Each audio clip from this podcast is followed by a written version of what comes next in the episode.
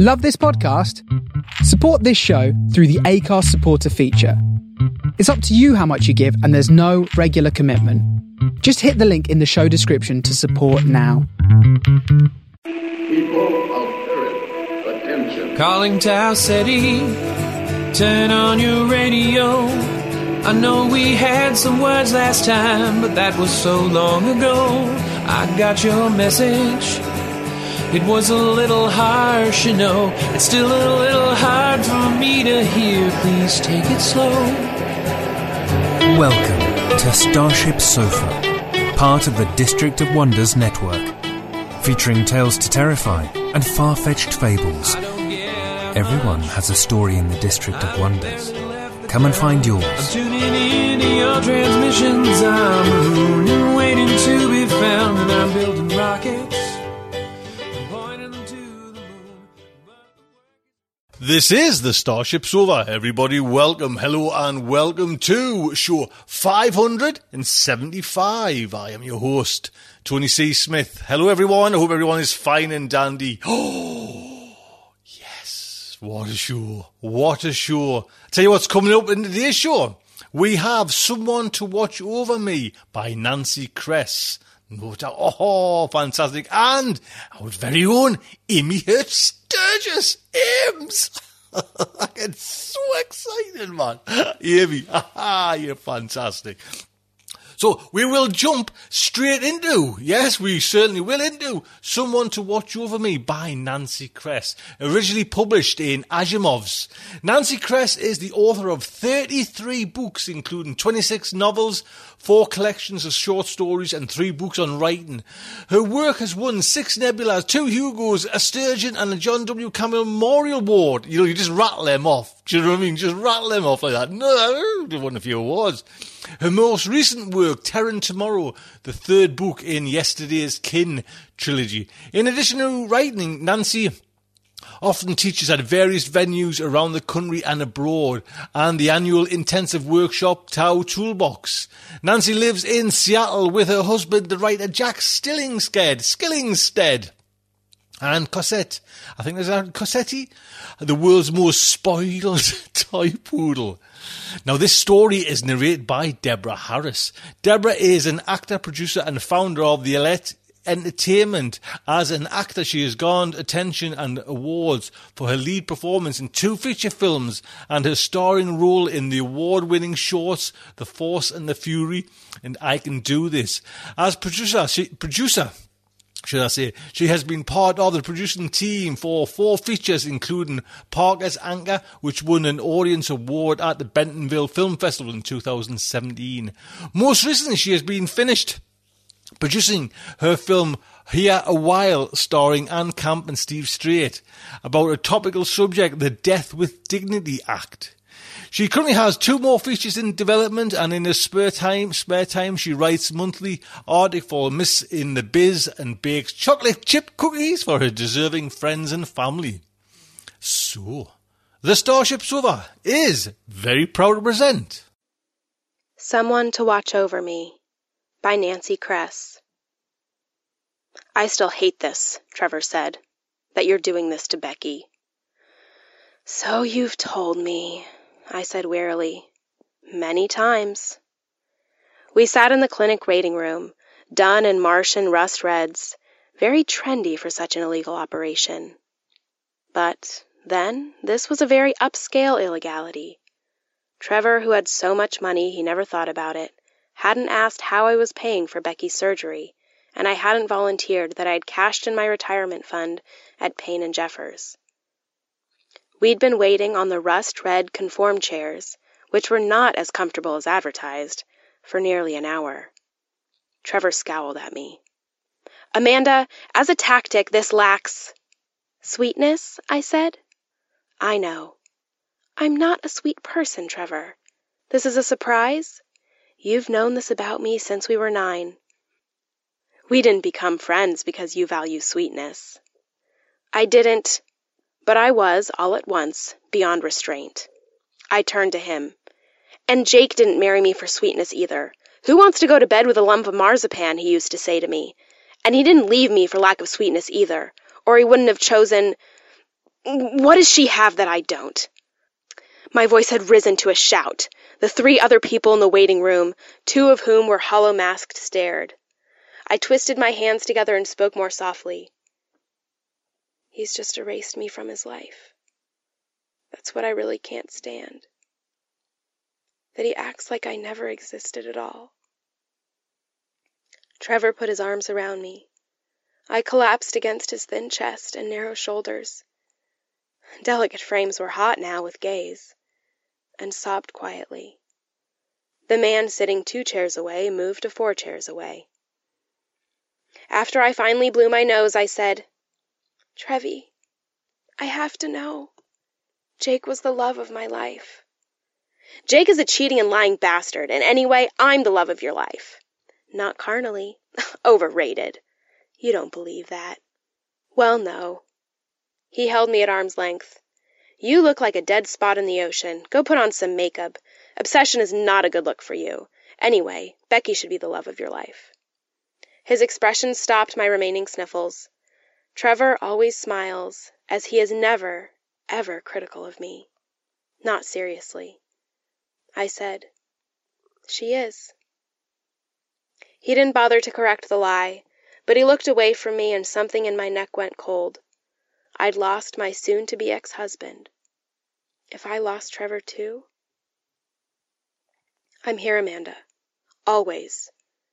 And no, I don't need sweetness from you. I just need—" My wristband brightened and said, "Missus Ryder, the surgery went fine, and you can see Rebecca now. First door to your left." I charged through the door. Becky lay in a smart crib, watching a hollow mobile two feet above her. Bright, non-existent shapes twisted and flowed in the air. Becky's plump little hands reached for them until she saw me. She cooed with delight, and I picked her up and cuddled her, studying her right eye. It was clear, stained glass green with thick, dark lashes, just like Jake's eyes. No scars on the smooth baby skin. No grogginess from the anesthesia, no pain, no cloudiness in her iris. You couldn't tell that anything had been done to her at all. Using the software was as uncomplicated as the implant itself. What was hard was setting it up. The manufacturer doesn't do that for you, understanding more than anyone the absolute necessity of customized, unhackable encryption on dedicated and shielded computers. Most wearers of OptiCam implants are not six-month-old infants. Last month alone, six major mobsters were indicted and an Asian dictator assassinated using information from OptiCams. Trevor set up my system. It was pretty minimal. Receiver, screen, retrotransmitter, basic encryption. He protested the retransmitter. "This data isn't something you should view on anything but this one screen here in your bedroom. Offline for all the internets. Don't retransmit to your wrister or quad D prohibant to any screen anywhere at your job. Do I have to remind you that this whole setup is illegal? Just get it working and drop the Latin. It's pretentious. You never did have any sense of verbal fashion, Mandy. No, no, don't touch that. Wait a minute. Ugh. There." The screen brightened to an expanse of white. I was about to protest that the system didn't work when I realized Becky was staring at the ceiling. She lay in her crib across the room, drowsy and blinking. The white expanse disappeared, reappeared, disappeared again. I said too shrilly, "Mobile on!" and her smart crib activated it. Becky's eyes opened wide and she cooed. My screen showed somersaulting kittens made of light, seen from Becky's perspective as the camera behind her cornea sent its images to the receiver. "Mobile off." The kittens disappeared. I crossed the room and loomed over Becky, looking back over my shoulder. On screen was her view of me, head turned away. Trevor said, "I still don't think you've thought this through, and I still hate it. Becky?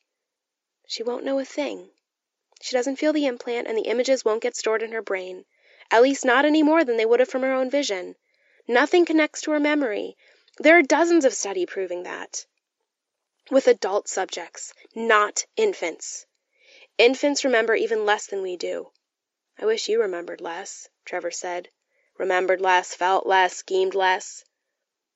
I'd stopped listening to him. I watched Becky watch me until her lids fell into sleep and the screen went blank. This was Wednesday. On Friday, Jake would pick up Becky for his weekend of shared custody. "What's with you?" Felicia said to me in the ladies' room nearest our cubicles. "You're jumpy as a cat." Cats aren't particularly jumpy, and neither am I. I'm just stressed about the GloBiz account. Felicity frowned, but before she could point out that GloBiz was consistently thrilled with our campaigns for them, I was out of the ladies' room, out of the building, in a cab home. Only four p.m., but so what? Even a copywriter deserves a dangerous, illegal, utterly stupid hobby. In my bedroom, I turned on the dedicated computer. Becky gazed at the back of a head of a moving car. One head, not two. Jake, alone, had picked her up at daycare. Then his apartment, not Pam's.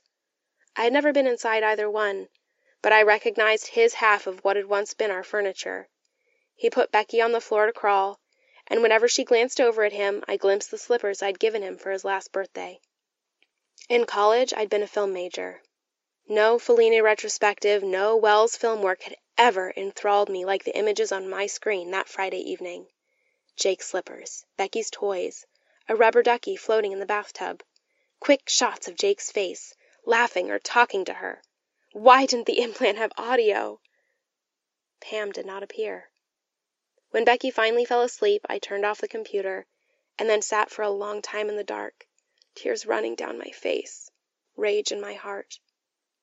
He had no right to do this to me, to Becky, to live his life as if I'd never occupied the center of it. At midnight, I gave in and keyed his number into my cell. He answered sleepily, "Hello?" Not breathing, I clutched the phone. More sharply, "Hello?"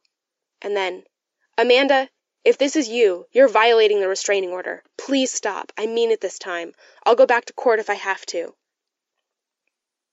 I said nothing. Tears and rage. Tears and rage. Long after he hung up, I clutched the phone as if I could crush it. On Saturday, Pam appeared in Becky's field of vision. At first, I only got flashes of her. Becky was not interested in focusing on this unknown person. It was eerie to glimpse a red-shirted elbow, the toe of a black boot, the back of a blonde head. It disassembled her, made her less than real. Eventually, however, she sat down in front of Becky and fed the baby strained applesauce. Instantly, I wanted to leap through the lens and shove her away from my baby. "Leave her alone, you bitch! She's mine!" Pam was pretty but not gorgeous. A girl-next-door type if the door happened to open on a Hamptons beach house. Sun-streaked hair, fine sun lines around brown eyes, no makeup, vintage Lululemon workout gear.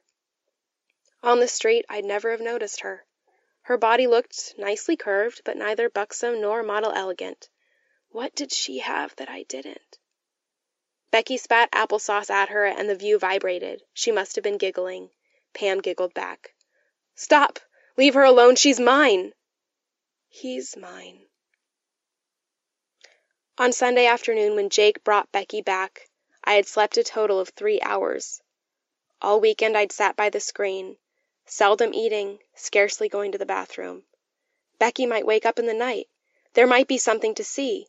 It was, as I discovered online, a one-bedroom apartment. Did Jake wheel her crib out into the living room so he and Pam could have sex in the bedroom? Or did they do it with Becky asleep beside them? By order of the court, ever since that stupid misunderstanding two months ago, Jake and I had no contact when Becky was returned on Sunday. Jake brought his sister with him every single week. Linda brought Becky into my building, and the two of us did not exchange a word. I unwrapped Becky and studied every inch of her, looking for what? Anything amiss? A bruise or a dirty diaper or a ripped P J? There was nothing, of course. Jake had always been a terrific father. The baby was asleep by seven o'clock. I called Trevor to come over. My call went straight to voicemail. Felicity had a date. T V was boring. I roamed the house, unable to sit down even for a moment. until I stopped cold, feeling my own mouth open into an O.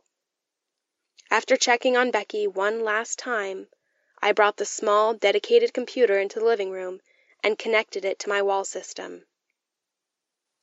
Trevor had made his fortune with Holoshop.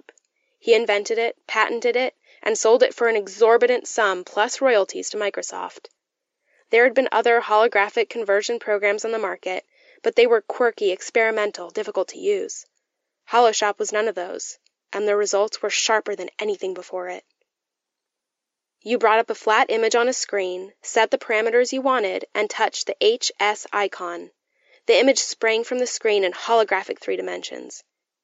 It could be small or large, although the larger you made it and the further away the hologram was from the screen, the lower the resolution. A three-inch rose was a miracle of dense perfection. A room-sized puppy was insubstantial vapor. Holoshop could not evoke moving images, not yet, although Microsoft was reportedly working on it. Meanwhile, advertisers and artists and retail outlets manipulated holograms to sometimes powerful effect, sometimes laughable kitsch. Ditto the millions of users who wanted the pyramids to decorate their trendy Egyptian-themed living room, but to disappear when they needed to set up a card table for poker. I ran the camera images of Jake as Becky saw him until I found a good one. Jake crouching on the floor, smiling, green eyes alight, arms extended for the baby to crawl into them. I froze the image, projected it with H S, and fooled with it for a while. When it was done, Jake sat life-size on my bedroom floor, ghostly enough to see the dresser behind him, arms outstretched. The dresser didn't matter. I got down on the floor and moved to sit in the circle of his arms. The second weekend that Jake had Becky, Pam was there all weekend. I watched them every minute that Becky was awake. They kissed in the kitchen, took Becky to the park, watched something on T V while she crawled across the floor. Pam wore Carson Davis boots and calfskin, eight hundred dollars. When Trevor called with tickets to the hottest play in town, I told him I had the flu. By Sunday afternoon, when Linda handed Becky back to me, I was groggy from sleeplessness, reeking from not bathing. I didn't look at Linda looking at me. I once saw a show about toxoplasmosis, a parasitic disease. When mice contract it, they lose their natural fear of cats, making it easier for cats to eat them and their parasites to get into the cat. There was some evidence from brain scans that the mice realized this lack of fear was stupid, but they couldn't help themselves. They were compelled to let the cats see them. At work, I accomplished nothing. I'd set the Rio transmitter to send the images of Jake and Pam to my wrister. The hell with what Trevor said. Whenever I could, I ducked into the ladies' room and brought up images to study. Felicity went from warmly supportive, "Oh, you don't feel well? Oh, I can finish that copy up, Amanda," to faintly resentful. "You haven't even started on the McMahon's account stuff yet? But we got it over a week ago." On Thursday night, Trevor called. I told him I had the flu. On Friday night, he let himself into my apartment with his emergency key. I barely had time to dart out of the bedroom and close the door. "Trevor, I told you I'm sick." "It's not flu season, Mandy." His handsome face looked strange without its habitual smile. "If I say I have the flu, then I have the flu." "I don't think you do. You're doing it again, aren't you? Two restraining orders and a court fine weren't enough?" "I'm not. I'm not stalking Jake." "You swear on Pussy Willow's pussies?" Our childhood oath at ten years old, and it seemed hilarious. "Swear on Pussy Willow's pussies." "Then you're obsessing over the OptiCam images." "Isn't that my business?" Trevor lost his temper, something even rarer than losing his smile. "Oh, Christ, Mandy, you're my business. Don't you know that if I were straight, you and I would have had married and had three Beckys of our own? Don't you know how much better I would have been for you than Jake? I can handle your intensity. He couldn't. And I know when you're lying to me." "Please go, Trevor. I'm not up to this right now. Really, I'm not." He left, slamming the door behind him. Once, nothing in the world would have kept me from following him. Trevor, my best friend, my support and confidant. On the screen in the bedroom, Becky lay in her infant seat, studying her bare toes. She must have just woken up. On the rug, barely within the circle of her unknowing vision, Jake and Pam made love. Frantically, I keyed in his cell phone number. Anything to disrupt them, anything. The call went to voicemail. "Stop!" I screamed. "Stop, stop, stop!" The cell must have been on silent. They didn't stop. I am not sane, I thought, which was my last sane thought. I called in sick to work on Monday, Tuesday, Wednesday. I never left my bedroom. It began to smell of Becky's diapers piled in the corner whenever I changed her, of a pizza molding on the dresser, of me. On Thursday morning, Trevor returned. "Mandy? Go away! Go away!" I'd waited all week for ten a.m. on Thursday. Trevor was not going to spoil this. "Mandy?" Oh, my God. He stood in the door of my bedroom. Becky gurgled in her swing. She was dressed in her snowsuit. The window stood open to help with the stench. "Go away!" I barely glanced at him. It was nine fifty-seven. "Mandy, darling, whatever you're going to do, don't." nine fifty-eight. "Let me help you. You know we've always helped each other." "Don't touch me." "I won't. You know I won't if you don't want me to. I'm just going to pick up Becky, okay? Here we go, sweetheart. Come to Uncle Trevor." nine fifty-nine. Jake's law office was super efficient. The partners would be gathering in his spacious office for their regular Thursday morning meeting. His wall screen would be on, ready to bring up the week's data. He didn't know I had his office password. I'd stolen it right after he told me he was leaving me, but despite everything that had led to the restraining order, I'd never used it. Until now. Trevor said, "Mandy, what are you doing? Put down your cell if you're calling the cops. I'm not here to force you to do anything you don't want to do. I promise, put down the cell." Ten o'clock. I pushed both buttons simultaneously, my cell and the send button on the computer. The phone number bypassed Jake's office answering system, a direct line for privileged clients who needed to reach their lawyer instantly for some legal emergency. Jake would not recognize the number of my new throwaway cell. His voice said, "Hello?" Now it would happen. Now I would get what I'd been trying for for so long, what I needed more than food or water or even Becky. I would get a reaction from Jake. The image of him and Pam naked on the rug would burst from the wall screen in his office in its all-color-saturated, three-dimensional luridness, and Jake would know I had done it, that he could not erase me. "Hello? Who is this?" Jake said, still calm. "Can I help you?" I waited. Nothing happened. No one in the background gasped or laughed or said, "What the hell?" Nothing. Jake tried one last, "Can I help you?" and then cut the connection. Trevor, patting Becky's back, said softly, "Mandy?" I cried, "Why didn't it work?" Trevor's face changed. His gaze moved to the computer. He knew then. He was always smarter than anyone else I knew. He said, "Because Jake knew you'd do something like that." He put a detailed blocker on his system. "I just want him to acknowledge that I exist." "Oh, he acknowledged it," Trevor said. "How do you think he knew what you'd do?" He held Becky, now squirming in her snowsuit, away from him and stared into her eyes. First the right, and then the left. Again the right, again the left. The technology's available to everyone, including Jake. I don't like to lie to Trevor.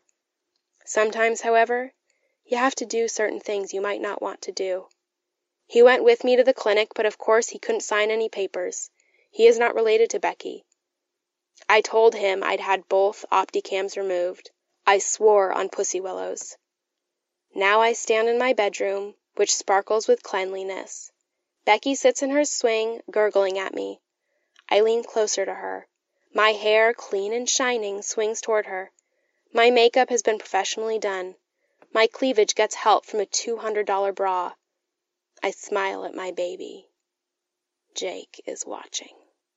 And there you go. Big thank you to Nancy and Deborah. Nancy, wow, thank you so much for coming back on the show. It is an honour to have you on back. God, yes, it certainly is. Say hello to Jack for me, if you don't mind. Thank you very much.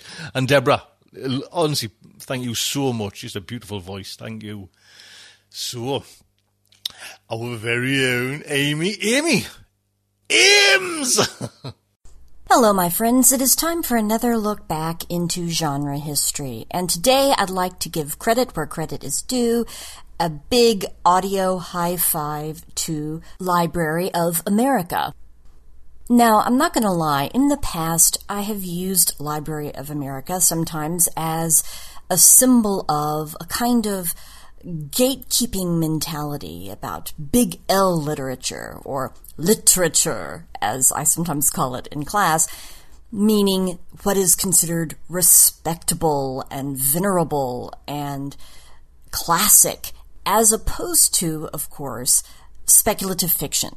Science fiction, fantasy, horror, works that, because they are stigmatized as genre, really have to fight for every shred of dignity and credit, and, of course, respect that they can possibly get. To be fair, Library of America's self-description, its purpose, as stated on Library of America publications and the website, really does enhance this notion of the gatekeeper, right? Of, in, at least in the United States context, deciding what is worthy literature. Here I am quoting Library of America's self-description. Quote, Library of America, a nonprofit organization, champions our nation's cultural heritage by publishing America's greatest writing in authoritative new editions and providing resources for readers to explore this rich living legacy. Widely recognized as the definitive collection of American writing, Library of America editions encompass all periods and genres, including acknowledged classics, neglected masterpieces, and historically important documents and texts, and showcase the vitality and variety of America's literary legacy. Additional public programs, digital resources, and community partnerships help readers worldwide make meaningful connections with the nation's written heritage. End quote. Pretty tall order, right? And for a while, I've got to say that Library of America played into my notions of genre never getting any love. Um, for example, there were works that we would consider gothic. Uh, the second and tenth volumes published by L O A include Nathaniel Hawthorne's Tales and Sketches and Collected Novels, respectively. And the nineteenth and twentieth volumes were Edgar Allan Poe, first poetry and tales, and then essays and reviews. Uh, they're not only a gothic author, but a straight-up science fiction author, but a classic author, a respectable one, right? And after that, there was a long wait for anything that looked like genre. But I am happy to say, wow, has L O A ever turned it around? It's an exciting time to have your eyes on Library of America. After Volume twenty, Edgar Allan Poe's Essays and Reviews, it was a long wait, but Volume one oh three was Charles Brockden Brown's three Gothic novels, those being Wieland, Arthur Mervyn, and Edgar Huntley, edited by Sidney Krause, and I've talked in the past multiple times about how the Gothic really was required for the formation of science fiction as we know it. Then, another pretty long wait, but after the success of Volume one fifty-five, which was H P Lovecraft Tales, edited by Peter Straub, well, the hits just kept coming. one seventy-three, one eighty-three, one ninety-three, all Philip K. Dick collections. Uh, four novels of the nineteen sixties, The Man in the High Castle, The Three Stigmata of Palmer Eldritch, Do Androids Dream of Electric Sheep, and Ubik. Then five novels of the nineteen sixties and seventies, Martian Timeslip, Doctor Blood Money, Now Wait for Last Year, Flow My Tears, The Policeman Said, and A Scanner Darkly, and lastly, Valis and later novels, A Maze of Death, Valis, The Divine Invasion, The Transmigration of Timothy Archer, all three volumes edited by Jonathan Lethem. Then one ninety-six and one ninety-seven were American Fantastic Tales, the first volume, Terror and the Uncanny, From Poe to the Pulps, and the second volume, Terror and the Uncanny, From the nineteen forties to Now, both of those edited by Peter Straub. Volume two oh four, Shirley Jackson, Novels and Stories, The Lottery, The Haunting of Hill House, We Have Always Lived in the Castle, and other stories and sketches edited by Joyce Carol Oates.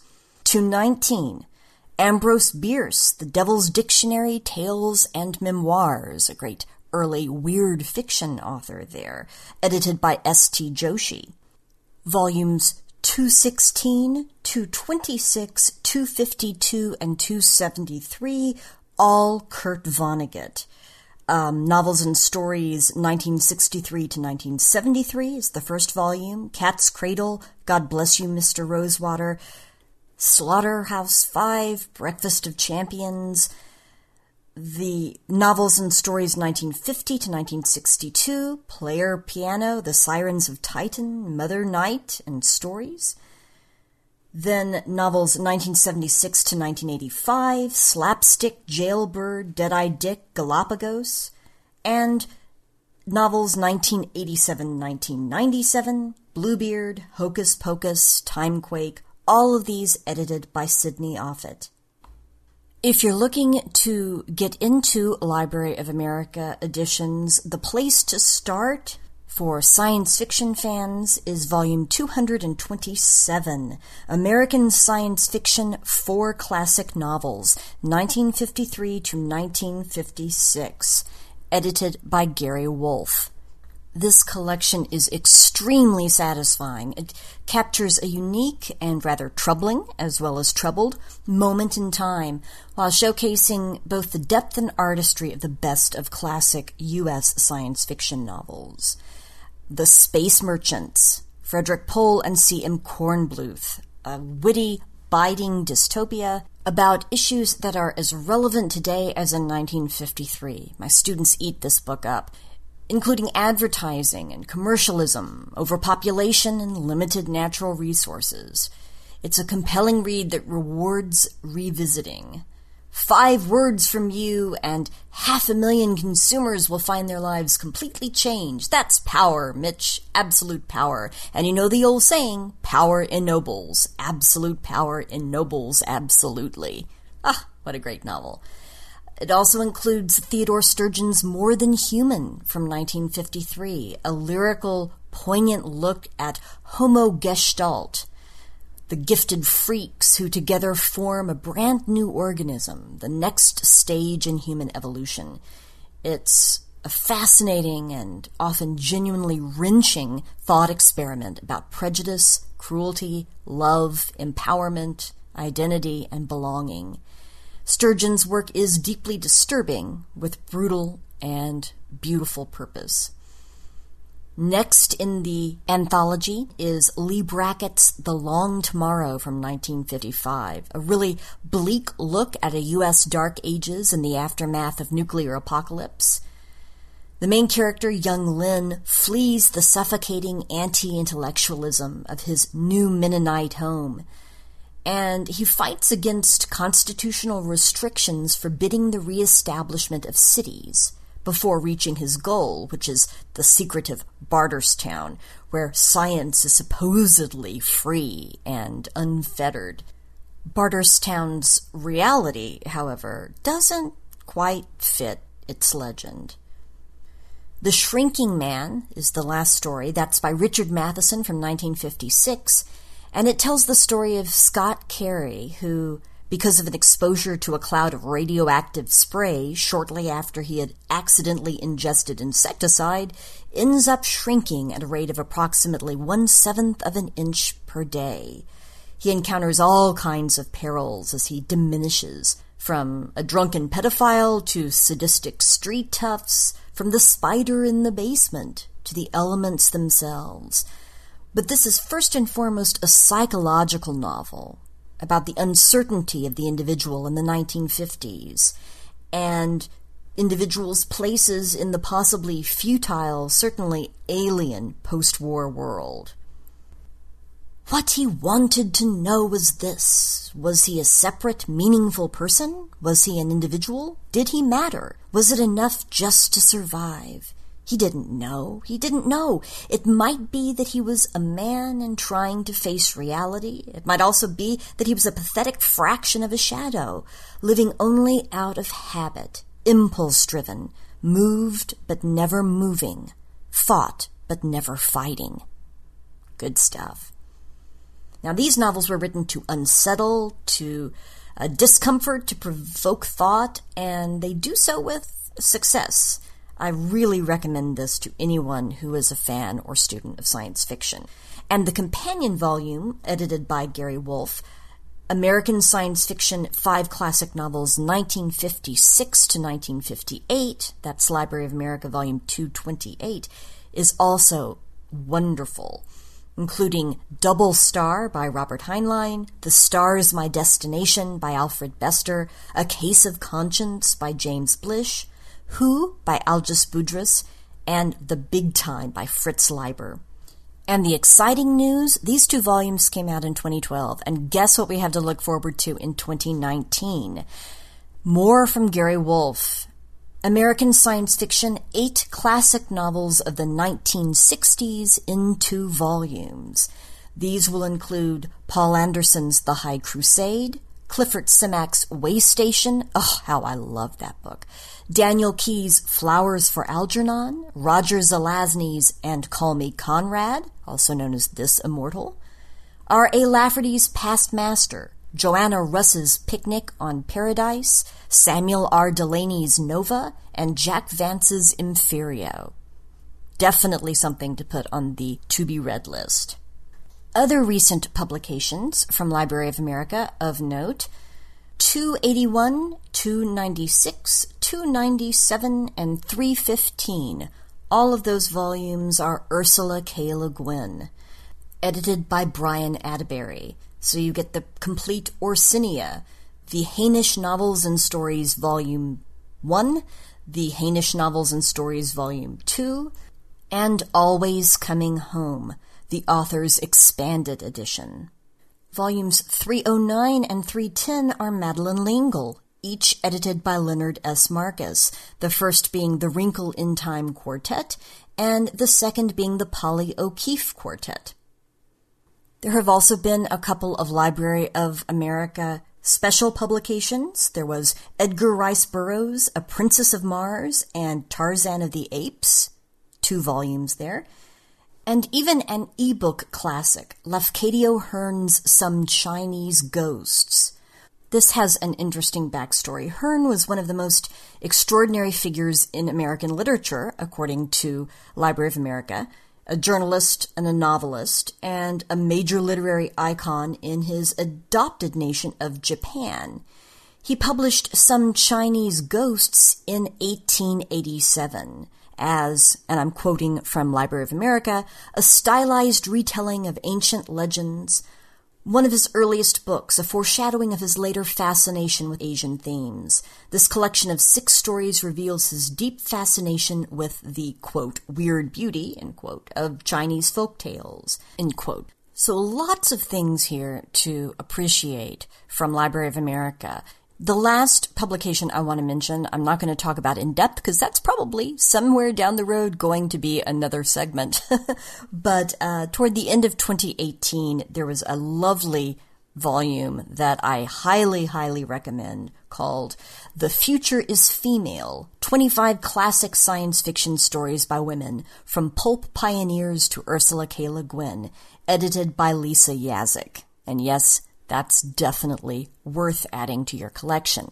And so, if in the United States, Library of America serves as a gatekeeper, I guess it's fair to say now that the gates have been thrown open, because we see some of the most important figures in the history of genre literature now getting their own beautiful volumes in this series. And I think that's very exciting. And I look forward to seeing what will be coming next. You can check out Library of America at L O A dot org. And with that, I will bring my little tribute to the gatekeepers, I suppose, um, to a close. I have something completely different planned for next month, and I look forward to joining you again soon with another look back into genre history. Thank you. Oh, Amy, it's always, always lovely to hear your voice, mind you.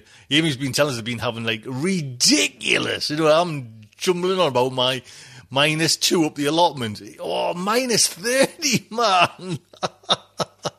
That's just like an alien planet, man. Oh, yeah, we just bunker down there, hunker down and just put the heating on, man. Oh. Right then, lass, look after yourself. So that is today's show. I hope you enjoyed it. Two fantastic segments there. Big thank you to Nancy and Deborah and Amy. Thank you so much indeedy. Right then, until next week, just like to say, good night from me. This presentation has been brought to you by the District of Wonders Network, dedicated to podcasting the finest genre fiction. You can learn more about the District of Wonders and their many literary productions at their website, w w w dot district of wonders dot com. Thank you for listening.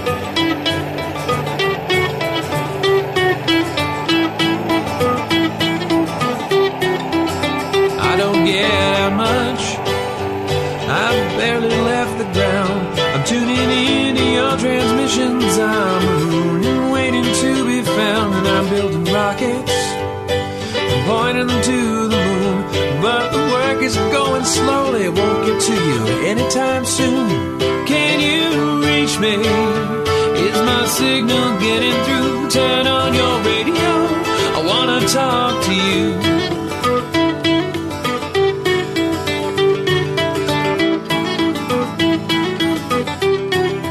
Signal's going light speed. By the time I get my say, I might already be on to you and on my way. But you're so far from here, and at best I'm moving slow. So I'm waiting on your call at home with nowhere to go. Can you reach me? Is my signal getting through? Turn on your radio. I want to talk to you. I wanna talk to you.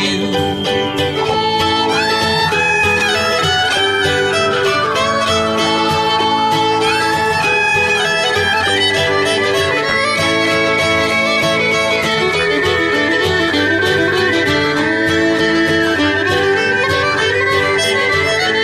books